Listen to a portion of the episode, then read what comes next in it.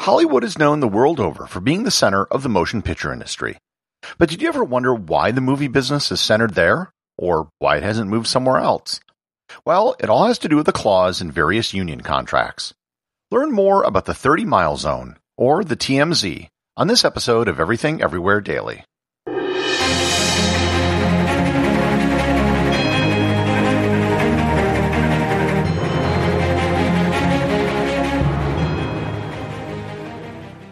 This episode is sponsored by Heaven Hill Bottled in Bond Bourbon. I recently had the chance to try Heaven Hill Bottled in Bond, and I can attest to its exceptional aromas with hints of caramel and vanilla intertwining with its oakiness, which provide a well rounded flavor profile. Taking a sip is akin to experiencing a piece of bourbon history firsthand. Heaven Hill Distillery may be America's most quintessential bourbon distillery, Established in 1935 after the end of Prohibition, the distillery was established by the Shapiro family and has remained a family owned distillery to this day. In 1897, Congress passed the Bottled in Bond Act, which set forth strict rules for any bourbon labeled bottled in bond. Heaven Hill Bottled in Bond bourbon goes beyond the stringent requirements of the law by aging its bourbon for seven years, not four. The end result is a gold medal winning bourbon that truly stands out. Available nationally, look for a bottle at your local store. Heaven Hill Bottled in Bond. Heaven Hill reminds you think wisely, drink wisely. This episode is sponsored by ButcherBox. Summer is right around the corner, and that means cookouts. No matter what your preferred food is for a cookout or a barbecue, ButcherBox can help you make it the best. If you want to serve up some hamburgers, ButcherBox has grass fed ground beef to make the perfect smash burger. Want to cook up some steaks? Well, ButcherBox has that too, with some of the best cuts of steak, such as New York strip, ribeye, and filet mignon. Do you like grilled chicken? Well, ButcherBox has some of the best pasture raised chicken that you will find anywhere. And if you really want to wow people at your next cookout, you can try grilling some of their wild caught salmon on a cedar plank. Sign up at butcherbox.com slash daily and get a special deal. ButcherBox is offering my listeners a free for a year offer plus an additional $20 off. You can choose salmon, chicken breasts, or steak tips free in every order for a year. Sign up today at butcherbox.com slash daily and use code DAILY to choose your free for a year offer, plus get $20 off your first order. This episode is sponsored by Rerouted. Let's face it, outdoor gear can be expensive.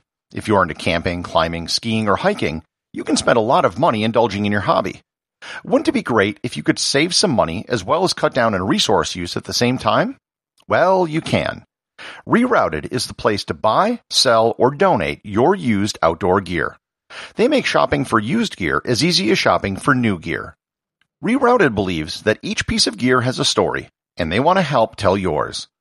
If you're actively involved in outdoor activities, or just looking to get into it, you can save money by shopping at rerouted.co. Once again, that's rerouted.co or click on the link in the show notes. To understand the 30 mile zone, we first have to understand how the movie industry came to be in Hollywood in the first place. While we associate the movie industry with Hollywood, the very, very early motion picture industry was actually on the East Coast. The invention of motion pictures is credited to Thomas Edison, who did in fact own a large number of patents regarding motion pictures.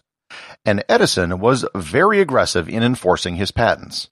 Edison owned patents on cameras, projectors, and other parts of the motion picture process.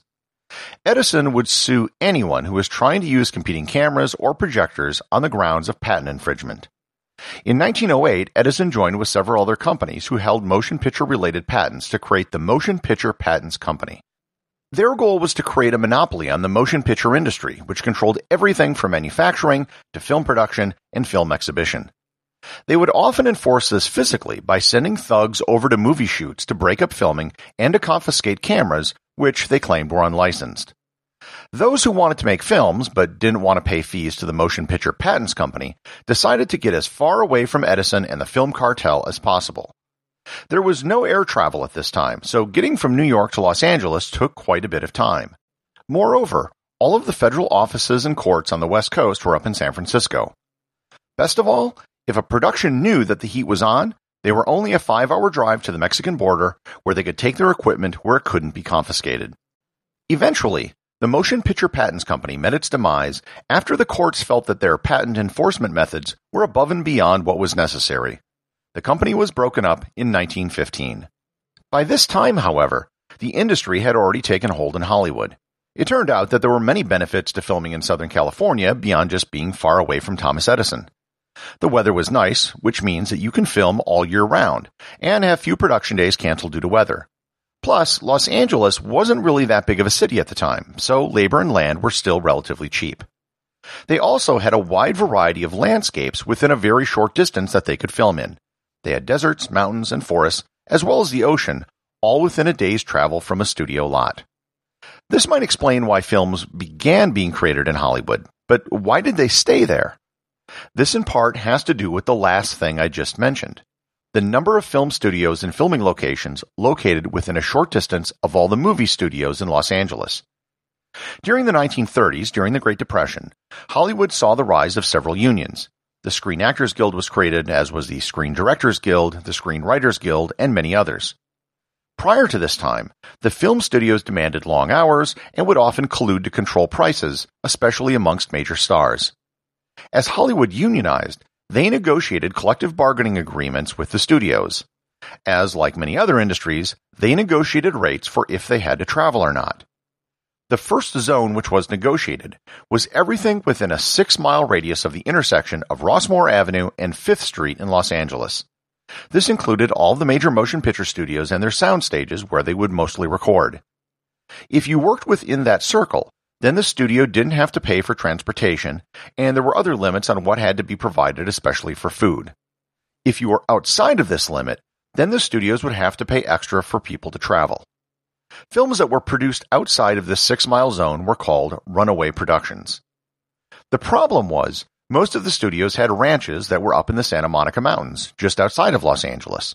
They were relatively close, but not within the six mile radius. In the 1970s, in an effort to discourage runaway productions, and due to better highways, the studios and unions agreed to a new 30 mile zone. The zone was everything within a 30 mile radius of the intersection of Beverly and La Cienega Boulevards, which was the former headquarters of the Association of Motion Picture and Television Producers, the trade group which represents the studios when collective bargaining with film unions. The 30 mile radius, or the TMZ, covers most of Los Angeles and most of the filming ranches. There are several exceptions to the TMZ in the contracts which allow for production in some places which are just outside the 30 mile barrier. These exceptions include such places as the MGM Ranch, the Ontario Airport, and Castaic Lake. If you ever wondered why they continued to shoot movies in such an expensive area as Los Angeles, this is the reason. Due to union contracts, anything which is filmed outside of this area is going to cost significantly more money, because everyone is going to have to be paid extra for travel expenses. When you have a cast and crew with potentially hundreds of people, that can add up quickly. There is another zone which exists in New York City as well, at least for the Screen Actors Guild. Everything within an 8 mile radius of Columbus Circle is considered local for cast and crew who live in New York City. This zone extends into other boroughs and parts of New Jersey as well. This can make accounting and bookkeeping for movies extremely complicated because you might be dealing with close to a dozen different unions, all of which have different collective bargaining agreements, different rates, and different exceptions to rules. Moreover, some unions have other zones, such as San Francisco, and the pay will be determined if you have to bring in people or not. The TMZ is the reason why so many states and countries offer incentive for films to be shot in their location. Without the incentives, it's very hard to compete against the economic benefits of shooting inside of the TMZ. The TMZ is also the reason why the film industry stays in Los Angeles, why you pretty much have to live in Los Angeles if you want to work in certain jobs in the industry, and why so many places and films all look the same. I'll end by addressing the question many of you might have. Does the 30 mile zone and its initials TMZ have anything to do with the celebrity gossip website? The answer is yes. This is where TMZ got its name from, the 30 mile zone, because most of its news and photos all come from within the TMZ. So then next time you watch a movie or TV show and there's a sort of generic looking Southern California landscape, you can thank the collective bargaining agreements with the various film unions and a studio that didn't want to have to pay more for mileage. The associate producer of Everything Everywhere Daily is Thor Thompson. Today's five star review comes from listener MCO Bean on Apple Podcasts in the United States. They write, Gary keeps me thinking. I've been listening to Gary for many years and was so pleased to find this podcast last year during the lockdown. It has helped me keep my mind open and active, and I look forward to every episode. Thank you very much, MCO Bean. I can assure you I enjoy making them as much as you do listening to them. And I never thought a year ago that I'd be busier during the pandemic than I was before it. Remember, if you leave a five star review, you too can have your review read on the show.